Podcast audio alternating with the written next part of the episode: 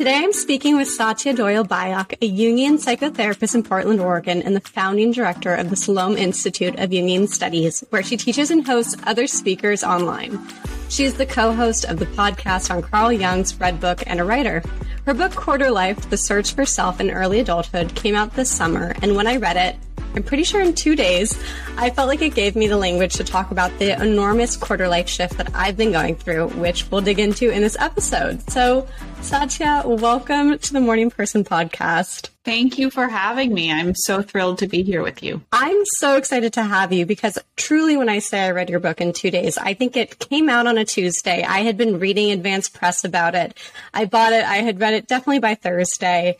It just so immediately resonated with everything that I've been going through recently. And we met for lunch last week and just sort of very quickly dug into things. But before we get into all of that, I was wondering if you could just explain to our listeners who do you consider within this sort of quarter lifers age range? I define quarter life as being between adolescence and midlife. It's the first stage of adulthood, the first part of adulthood. And roughly that means it's around ages 20 to 40. Sometimes I say 16 to 36. You know, I think um, people can certainly find themselves in quarter life in their late teens, depending on the demographic, and other folks won't feel like they're there really until they're in their mid 20s. You know, so there's a range, but that's the that's the the rough estimate. Mm-hmm.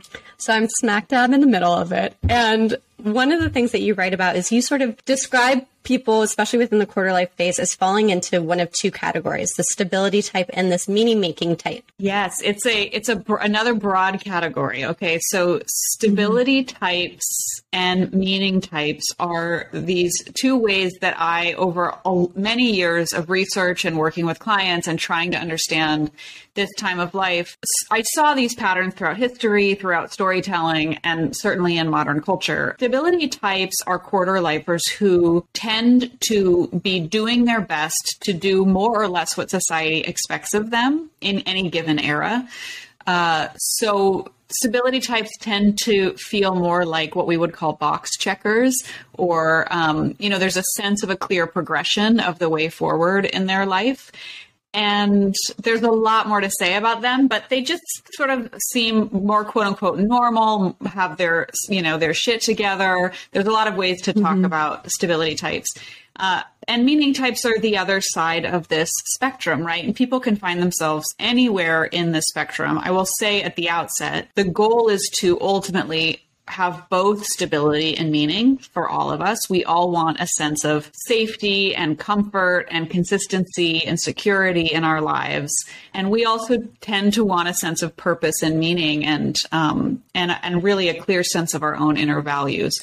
So meaning types on the other side of the spectrum are people who are just more aligned with the other goal uh, more than security and stability. Meaning types might be more the artists, the creative types, the spiritual seekers.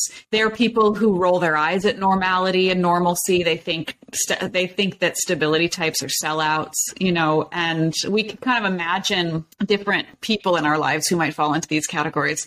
I could go on and on, but I'll pause there. Uh, keep it real. I think that you truly just summarize within one minute or however long that was exactly what this sort of quarter life crisis is that I'm going through right now. Where, and that's why when I read your book, it was like, oh my God, you know, anyone who's been reading my newsletter for long enough, I think can pretty clearly decide that I'm a stability type. I have followed everything to an absolute T. And we talked about this at lunch where, and I wrote about this on Morning Person where I feel like, you know, I did everything that I felt like I should. I went to the best college that I got into. I, you know, met my husband to be in college.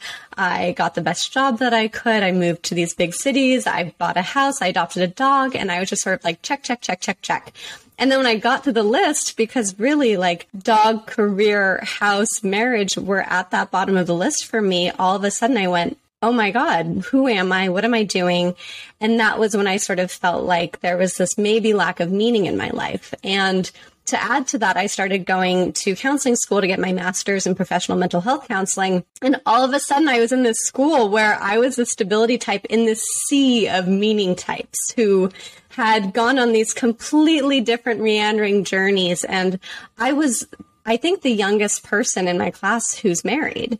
And they were all sort of looking at me like, who is this person pretending to be a grown up? It threw my life in flux. Oh, I'm so sympathetic. I mean, I, you know, gosh, there's so many ways that we could take this conversation already. But, you know, the first thing that it just strikes me is, and I say this in the book, that, that stability types, once they hit crisis, start mm-hmm. to look more like meaning types because they are experiencing sort of what was extreme order, you know, consistency, mm-hmm. performance, a good a good face to show the world, right? Mm-hmm. That starts to look more and more chaotic to their loved ones because suddenly they're they're and I could feel you doing this, right? You're suddenly uh, kind of walking to the beat of your own drum, right? And mm-hmm. and maybe this is like a drum beat you hadn't even really heard before.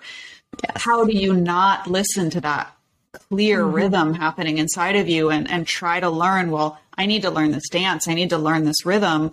That looks crazy to people around you who, who can't hear it, you know? Mm-hmm. It's so interesting that you even say the beat of your own drum because there was this moment where, so I sort of um, realized all of this really at the beginning of this year where I felt like, okay, there were these feelings that were kind of bubbling to the surface. And all of a sudden this summer, I just felt like, I need to go figure out who I am. I, you know, spoke to my husband Jonah and I said, I need to go stay in an Airbnb for a month. I've never lived alone by myself. And one of the first things that I journaled when I was there was I was out on a walk and I just remember the phrase, I need to find my own rhythm. I just had this moment of like, I've never known what my own rhythm is and I need to figure that out.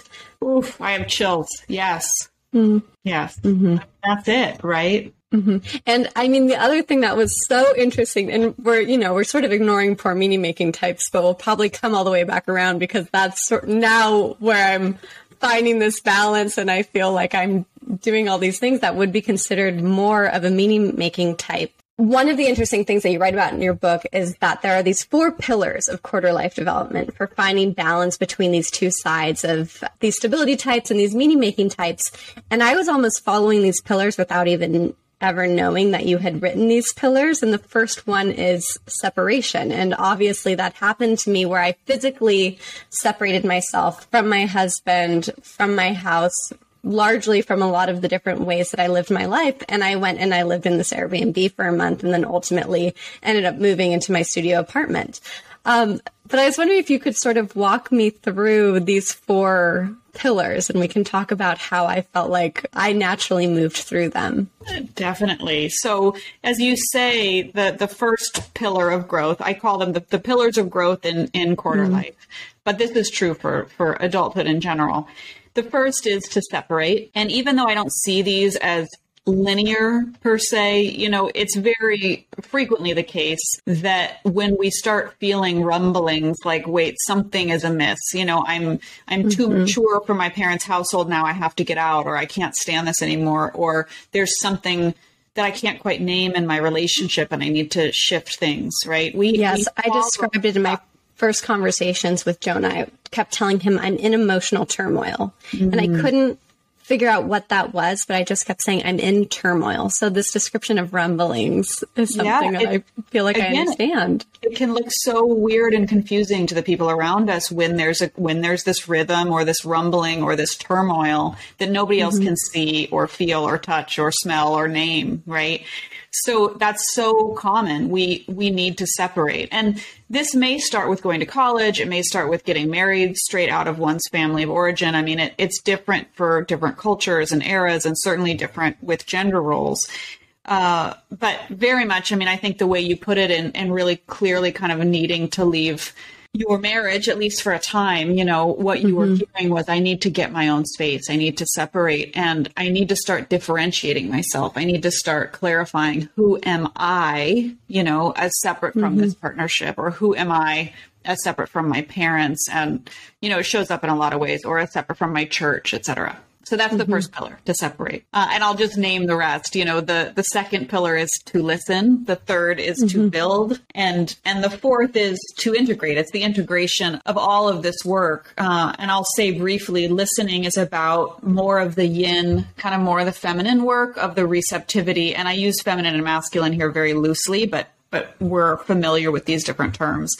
Um, but more of the receptive work of listening to ourselves. What do our bodies want Mm-hmm. and need? What are our dreams saying? Um, you know, how does synchronicity show up? Just really allowing and inviting more attunement to our own Mm-hmm. lives to find our own paths.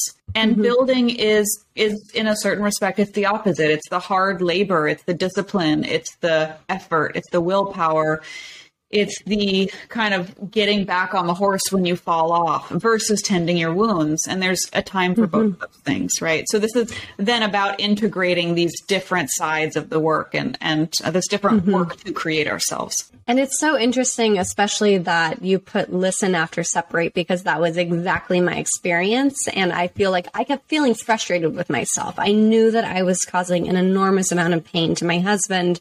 And I felt like, why can't I figure this out within my marriage and within our home? And I just knew that I couldn't. And so many things did not become clear to me until I separated. And that was the point at which I was able to listen. And you sort of putting out the i know that you know of course it's not linear and i feel like i'm constantly going back in between separate listen and remind me of the next one build Bill, I'm- yeah I'm you'll know it soon oh my gosh i mean yeah and i think that that's sort of where i am now where it's like okay i i've done this work of separating which was really really hard and continues to be really really hard and now i'm finally at this point where i'm like okay i think that i know what my own voice sounds like. But one of the questions that i had for you within listen that i really struggled with was i felt like because i had spent my whole life listening to the shoulds which isn't to say that i wasn't happy but maybe not fulfilled in the sense of meaning making I had a hard time trusting myself. Like I kept feeling like these are the thoughts that I'm having now and this is what I'm journaling and I feel that it is so important for me to move into this studio apartment and to go into this direction, but I felt like I couldn't trust myself after not listening to myself for so long. And how do you address that with your clients or how have you sort of conceptualized that problem? Well, it's a very common problem, and I love the way you name it. I, I think it takes time. You know, it takes time to sort of switch allegiance, right? And and I I talk about how there's a character in the book named Connor, and we speak very directly about his struggle to listen both to his parents and to himself, and uh, and and adhere to their goals for him, and kind of try to simultaneously adhere to his own goals doing that drives you insane right? I say you mm-hmm. can't you can't obey two masters at the same time without feeling split mm-hmm. apart right? And mm-hmm. so it takes time and and the practice of trusting yourself uh, after an entire lifetime of trusting others or deferring to others judgment or deferring to others perception of you it takes years. I mean i'm sorry to say because yeah it, it takes years and it doesn't mean that it, Yeah. takes, it doesn't mean that that it doesn't mean that progress is not being made every day or every hour mm-hmm. right? But i think increasingly it's like building any muscle or carefully mm-hmm. learning a language is over time it gets mm-hmm. easier and easier and and the difficulty the struggle the overthinking gets less and less Totally. And I am someone who I am so receptive of people's opinions to a fault where I'll have a conversation with one person say, yes, exactly. I agree with you completely. And then I'll turn over here and have the opposite conversation go, oh, spot on. That's exactly right. And it's this muscle building of being able to hear both of those things and to especially with what I'm going through, people have been giving me advice left and right, and I've been asking for it, but it is often the opposite advice. Yeah. And so it's like, how do you take in all of this and how do you, um, you know, in the same way that Connor did, where he's hearing his parents, he's hearing his basketball coach, there are all these different people who are talking to him in his life. And it's like, how do I distill this information into what I want? And it, I think it can be especially difficult. And now I'm just talking about my experience more where so much of what I'm doing is directly against societal norms. Like it, you know, separating from a marriage is seen as very disrespectful to the person who I decided to marry. Like I'm not respecting our vows and being alone, choosing to be alone right now is something that goes completely against what we're told to find a partner. And I appreciated what you said earlier about this isn't necessarily a separation for the long term because I still don't know what's going to happen within my marriage or how my marriage will be folded into this or if there will continue to be a separation. But it's hard. It's hard to hear yourself at the end of the day. No. Again, you have all my sympathy in the world because we are taught that life in adulthood is about the checking of boxes or the following of a path in the social mm-hmm. norms. And it turns out for everyone at some point that's not true, unfortunately. Mm-hmm. Mm-hmm. It doesn't mean that some of that won't be inevitably woven in. But we have to find our own way. If if if life were just about the factory, you know, the churning out of of clones, be a good adult in this way, this way, this way, um, we would not be on the journey we are on. We would not be on the mm-hmm. religious, philosophical, existential journey that we are each on, mm-hmm. whether we like it or not, right?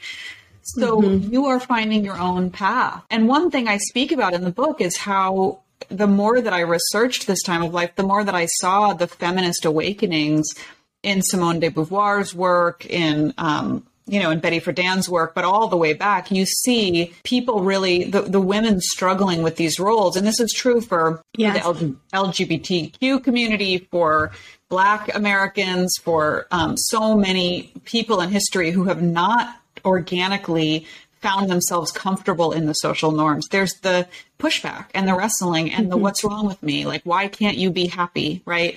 So Betty Friedan's book, The Feminine Mystique, opens up with uh, with this feeling of like I've got all of the pieces that I should want. You know, what's wrong with mm-hmm. me? She asks, "Is this all?"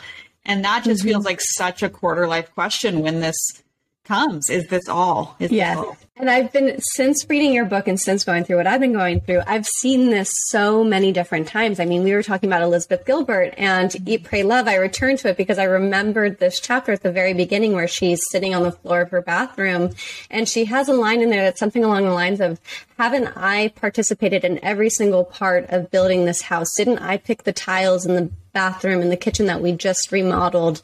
And yet, why do I find myself not wanting any part of this? Yeah. And there is this theme where I think, you know, obviously this is not something that is unique to one gender, but I am as a woman, like I feel myself attracted to these stories of other women who have gone through this. And right now I'm actually in the midst of reading um, Sylvia Plath's journals, and it's mm. so interesting because I'm reading about right now she's still at Smith and she's talking about just not quite fitting in with other people and how she has always tried to find stability within her life but you know she is this sort of meaning making type and you I can feel the push pull in her words, you know, and that was in the 1950s. So it's just this timeless no, it's, theme. It's, it's, timeless. I mean, it's it timeless mm-hmm. was almost in the subtitle of the book. The mm-hmm. I wanted it to be the timeless search for stability and meaning because it's timeless. We've all mm-hmm. been doing this in this time of life across culture, mm-hmm. across time. And Sylvia mm-hmm. Plath is a beautiful and exceedingly tragic example. I have mm-hmm. so much empathy for her and really real feel a kinship with her. Um, and and gosh, feel like the tragedy of her life could have been avoided with some different understanding of what this time of life could be for women, mm-hmm. right? That mm-hmm. not all women need to have children, not all women need to get married, that some women mm-hmm. want to be writing alone in a room. Right. Uh, I think of Virginia Woolf in that with a mm-hmm. lot of mirroring. So certainly. Yeah. And even Sylvia yeah. talks about reading Virginia Woolf's journals and saying, wow oh my gosh, I'm seeing this person who is going through the same thing I was. So it's, you know, she's oh. making these connections about yeah. these writers and these women who have come before her, even. Yeah. But, yeah. And yet well, the expectation to develop stability in such a specific way may still have driven her mad. Mm-hmm.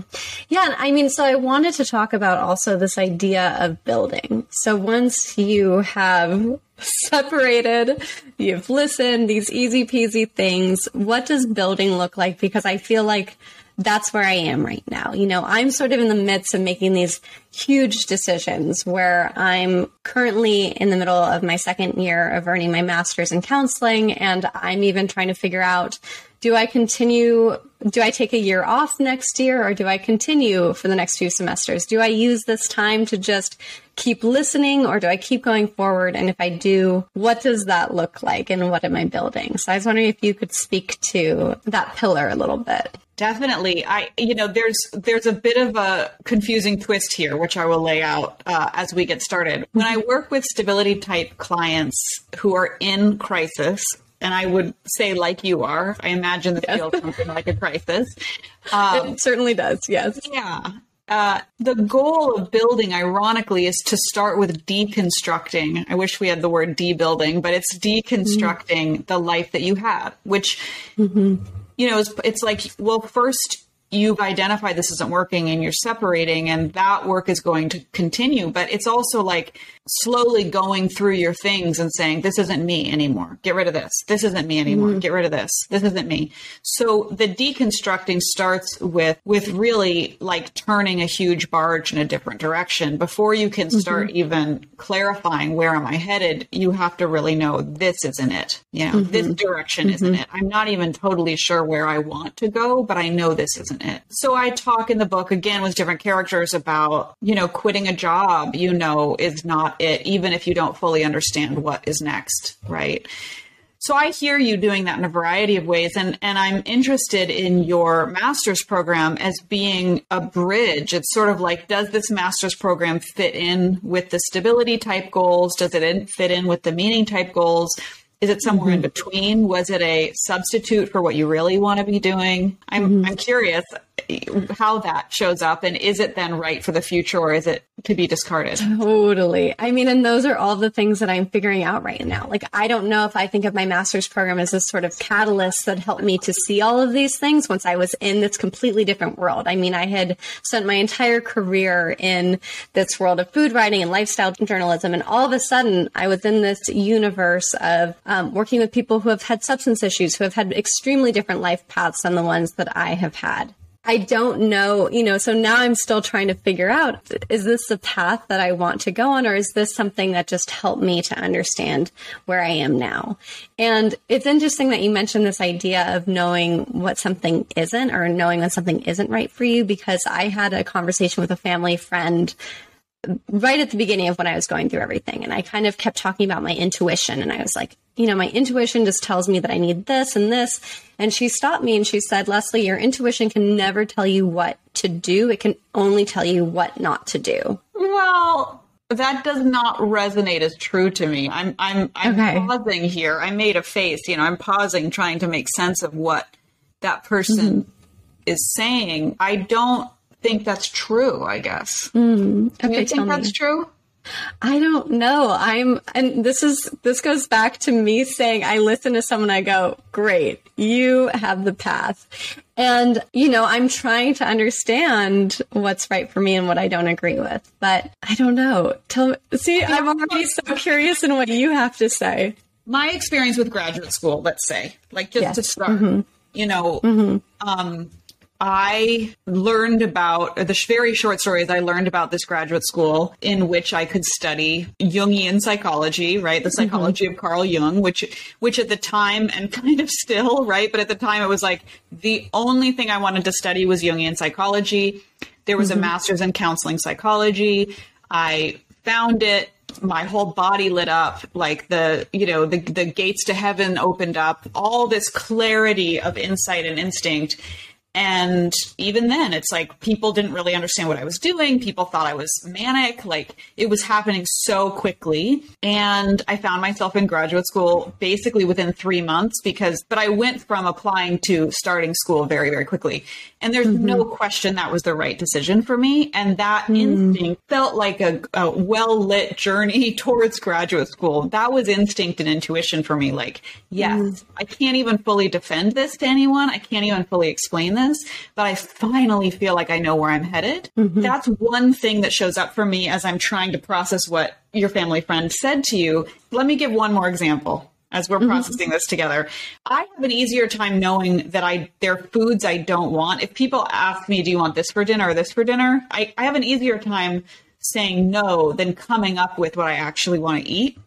You know, mm-hmm. that's mm-hmm. just sort of typologically the way I work. I have a hard time intuiting the food I want unless I'm really given a lot of options or something. Mm-hmm. Um, mm-hmm. So it's easier for me to sort of say no, right? Mm-hmm. But I just don't think, as a rule, intuition does not point us towards things and get really clear about things. That's my counter argument. Yeah, and I think this is so tricky for me because I see so many scenarios in which I could be happy and be making meaning. And I know that I need a major shakeup in my life. And there are things that I still love to do. I love to write. I love to write about my life. I love to write novels. I'm very, very interested in that. But at the same time, I'm looking at the future and I'm also a compulsive planner. And so I'm thinking about the build stage in terms of do I stay in my apartment and continue being separated from Jonah and go on this path of graduate school and see where it leads me?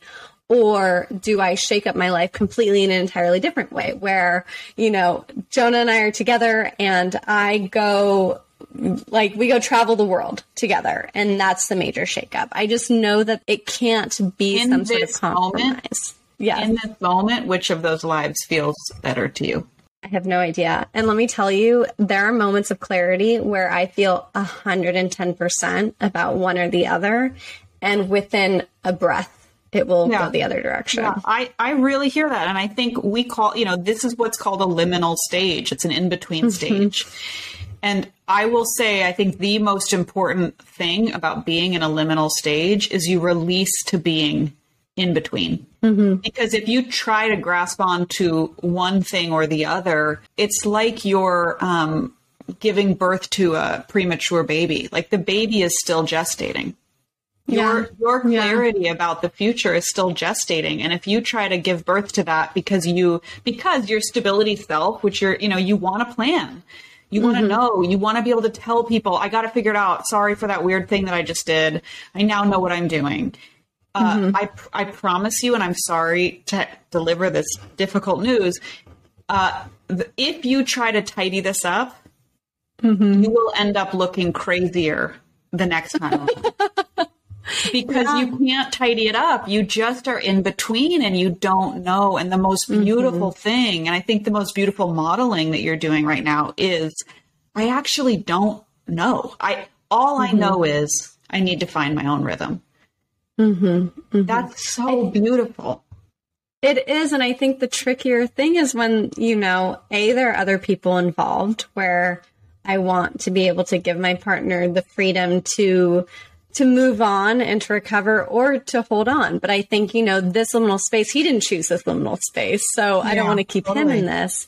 And then at the same time, there are these actual deadlines for school where it's like, am I paying for next semester or not? And so I think that's the pressure that I Yeah. feel. As beautiful as it is to sit in this liminal space, and as much as I want to and feel that I need to, it, it you know, I oh, don't know if I can. Hell. It's also totally. right? It is. Yeah. Yeah. it is. I mean, I think to be in a liminal, liminal space, to be in this in between, is is both is both extraordinarily freeing and also torture. totally. And I will also say you didn't choose this either. I mean, I hear that Jonah didn't Mm-hmm. choose this and he feels, I mean, I can't, I won't say what he feels. I can imagine, right? But that you also didn't choose this and you're just doing your Mm-hmm. best to listen and to participate and to not start drinking to numb the f- feelings or Yeah. to, right? Or to have an affair to sort of Mm-hmm. try things out with somebody else. I think you're doing this in an extraordinarily responsible way by saying Mm-hmm. something's up and I have to listen to that. That is, I honestly think that is the greatest expression of courage in the world. Far more courageous than going to battle or it is stunningly courageous and and I think you need to really honor that for yourself. You know, this is the kind of courage that very few people express to say, "Whoa, something's inside of me that I can't name or or see or I have no ability to even explain it and I have to listen to it just the same." Mm. Thank you for saying that. And, you know, I think that one of the reasons that I feel so passionately about talking about this and literally broadcasting what I'm going through is because I know that it is so hard to go through these. And so many people feel so isolated when they're going through these things. So when I wrote the first newsletter, I literally wrote it at 10 p.m. when I decided to tell my readership what I'm going through. And I was I mean, the newsletter went live like six hours later, and I was literally sitting in my bed crying, writing it. Nobody had time to read it before it went out. I sent it to Jonah just to get his okay because everything that I've written about um, that has involved him, I've sent to him first, just as a matter of respect to him. But outside of that, nobody read it. So it was just sort of like, this is my raw emotion, and now it is out in the world. And I received hundreds, hundreds of emails from people who said, either I went through this exact same thing and like this is what helped me, or I've been in this space and I haven't felt like I can talk to anybody about it because people aren't really talking about these things. And I think it can feel so isolating. And that's part of the thing that I've been felt very lucky in that I have this absolute foundation of family and friends that have made what could be this incredibly scary experience that requires all this courage, something that hasn't felt as scary as it could because yeah. of this base of community that, you know, might not directly understand what I'm going through, but at least is saying, we're here for you. We don't get it exactly. We will support you. Which is so beautiful and such a testament, I think, to the way you live with integrity and love and the way that Jonah is living with integrity and love. There's no abuse or toxicity or betrayal that I hear. There's there's confusion. Mm-hmm. You know, and there's, there's confusion. Doing, there's a lot of compassion and love. Yeah, which is extraordinary. I mean, it's an extraordinary model for what what we all could be doing with each other and in relationship. Frankly, if mm-hmm. we took the inner life seriously and and understood that sometimes the soul bangs on our door and says, "This is not it. This isn't it." You know, mm-hmm. and it may be you may people go to medical school, right? And they they get they go all the way through that work they become doctors and then they're like mm. oh i don't want this right mm-hmm. they mm-hmm. pivot they do something else i mean it happens in so many different ways yeah and that's what i would also love to hear more about because obviously we've spent so much of this time talking about my experience because i do think that it's helpful to sort of ground this and to understand sort of the brilliant pillars in the way of understanding this. It just, it so helped provide language to what I'm going through. But there's so many different ways that a quarter life crisis can appear. And I think a big way is what you just mentioned, career.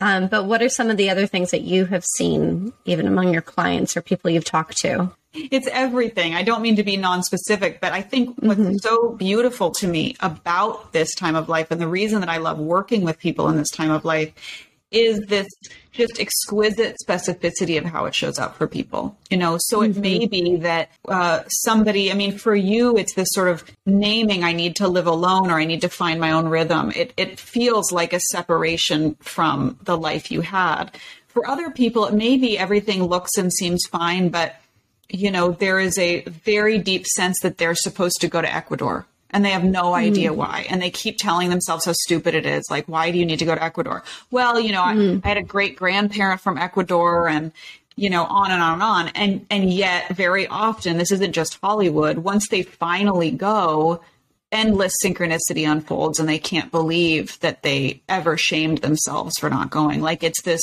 beautiful expression of their specific life that they finally listened to this soul calling.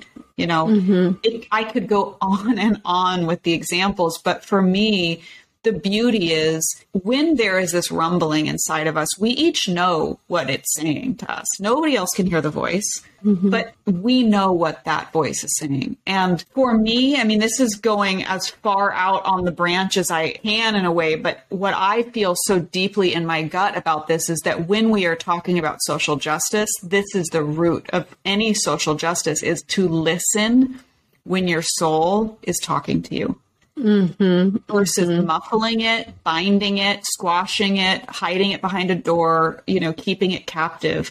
When the soul is talking, if we listen, extraordinarily beautiful things happen. It doesn't mean that painful shit doesn't happen first, but life becomes magic. Mm-hmm. And it's mm-hmm. not just Hollywood or storytelling or and it's not just for pr- people with a great deal of privilege. I will also say, I mean there's no question that that money and white skin and able-bodied lives and hetero mm-hmm. lives, although it depends on what city you're living in, on and on, whatever, all these different privileges that that offer up structure and stability, it can be easier in a certain respect for folks, but it still requires deconstructing these toxic values that tell us to live like everybody else lives. I'm so happy that you mentioned the privilege because it was really a disservice for me to not mention that. That the reason that I've been able to even go on this path at all has because been because I have an independent financial stability from my husband.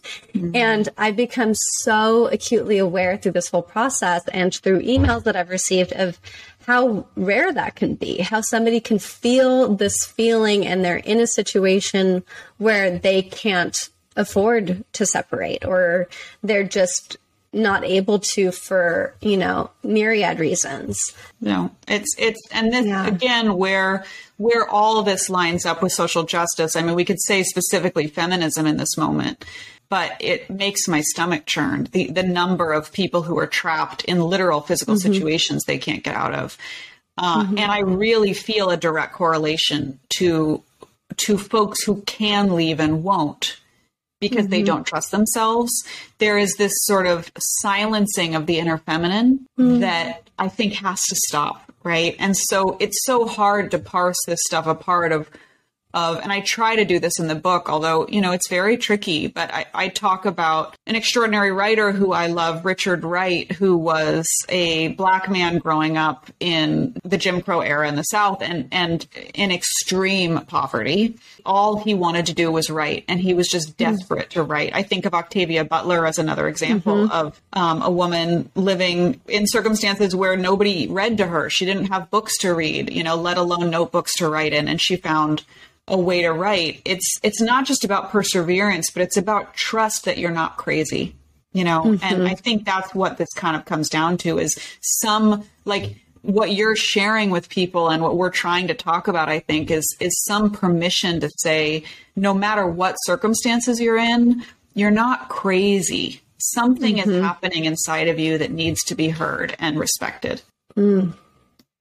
I just want to sit in that. I just think that that, even that phrase of you're not crazy is so powerful and something that people need to be reminded of. Anything that goes against the norm can feel crazy. And so just that it makes crazy. me feel emotional. Yeah. yeah. Um, even yeah. hear you Especially say that. because it's invisible, you know, like again, yes. we live in a world yes. that wants the tangible. We want the proof. Everything yes. is most, you know, all of mental health now has been taken over by you know, quote unquote evidence evidence based practice, but that mm-hmm. just means replicable practice, and we can't mm-hmm. replicate this kind of stuff. You can't prove that this inner rumbling is trying to actually say something real. There's no way to prove it. You just have to live it out. Completely. And that is where I feel crazy, where I feel like, okay, here's this feeling, this emotion, but it's it's completely in my mind and it's totally intangible, especially compared to over here.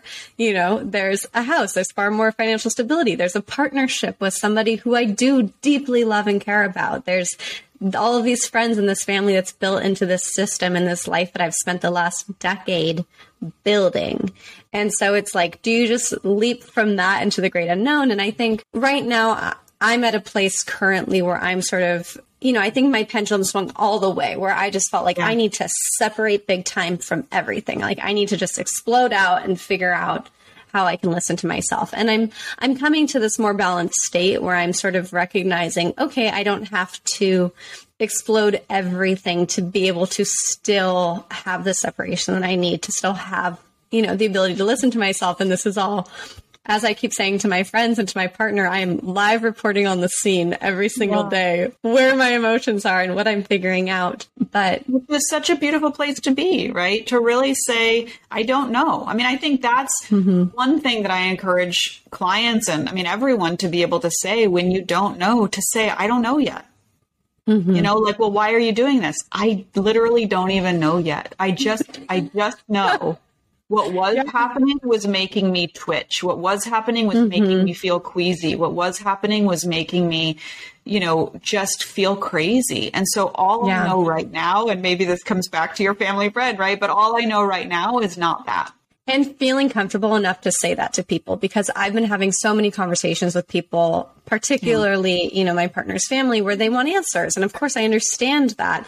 And I've had so many conversations where I've tried to give answers and, you know, a few days later I'll be like, oh, that's totally not how I feel now because I just feel like this shapeshifter that I'm still in this very vulnerable Play-Doh form, just trying to figure out everything. And it's like, I've become way more comfortable just saying to people, I don't know. Yes. I'm figuring this out. I don't want to be going through this either, but that's this right. is happening. It's exhausting and exhilarating, and I don't know what I'm doing. So, right. yeah. Which again takes courage. I mean, I I think to really just honor that in between state, it takes courage because we really have so little modeling for that. Mm-hmm. Say, I'm figuring mm-hmm. it out. I wish, I wish I could stop this. I wish I could go back. Mm-hmm. Uh, man, you know, I, I wish we had more stories about what this is. And and I will say again, and maybe this is I don't know if this is an awkward thing to say, but I think straight people have fewer stories of this than queer people do. It's almost mm-hmm. like, you know, in the queer community, not being sure what is going on or that you don't quite fit in there's a clear narrative of where that ends up well maybe maybe mm-hmm. you're gay and and you're living in a straight world mm-hmm. i think there's a real metaphor you know for other people about what that mm-hmm. experience is um, mm-hmm. that we just still don't have clear language for that that you could feel differently internally than your peers and not be able to name it yet or not be able to explain it yet. We just need better story t- storytelling around that and more mythology and more metaphors to say this, this, all I know right now like you say with Elizabeth Gilbert, you know, there's there's at mm-hmm. least one other story out there that correlates to me. Yes. That I built And she was 31 when she wrote that. You know, and I learned that and went, "Oh my god." Yeah, it's so powerful. Satya, I think that your book does so much to help people understand these stories. I mean, I can only speak to how much it helped me, but as soon as, I mean, I literally, I sent this book actually to my partner because I felt like here's a language that we can both speak about what I'm going through. And I want you to be able to speak it too. So we've both read this book, you know, so it's been helpful not only for me, but for the people in my lives who are completely impacted by you know, the shrapnel of my explosion. Mm-hmm. Um, well, I'm but, I am honored. I mean, I can't imagine, you know, a better review really that it's been so useful to you and your partner. Thank you so much for reading it and for sharing it. And thank you for coming on to talk about it and to, you know, continue to share um, with a broader audience. And I just, I hope that this resonates at some level with mine. I think that it will. I, you know, I have a feeling that there are a lot of stability types listening to this as a you're not alone. You're not crazy. You're not alone. Yeah. I see you in your lists. Yeah. Um, well thank you leslie thank you. so sweet. Thanks for having thank me. Thank you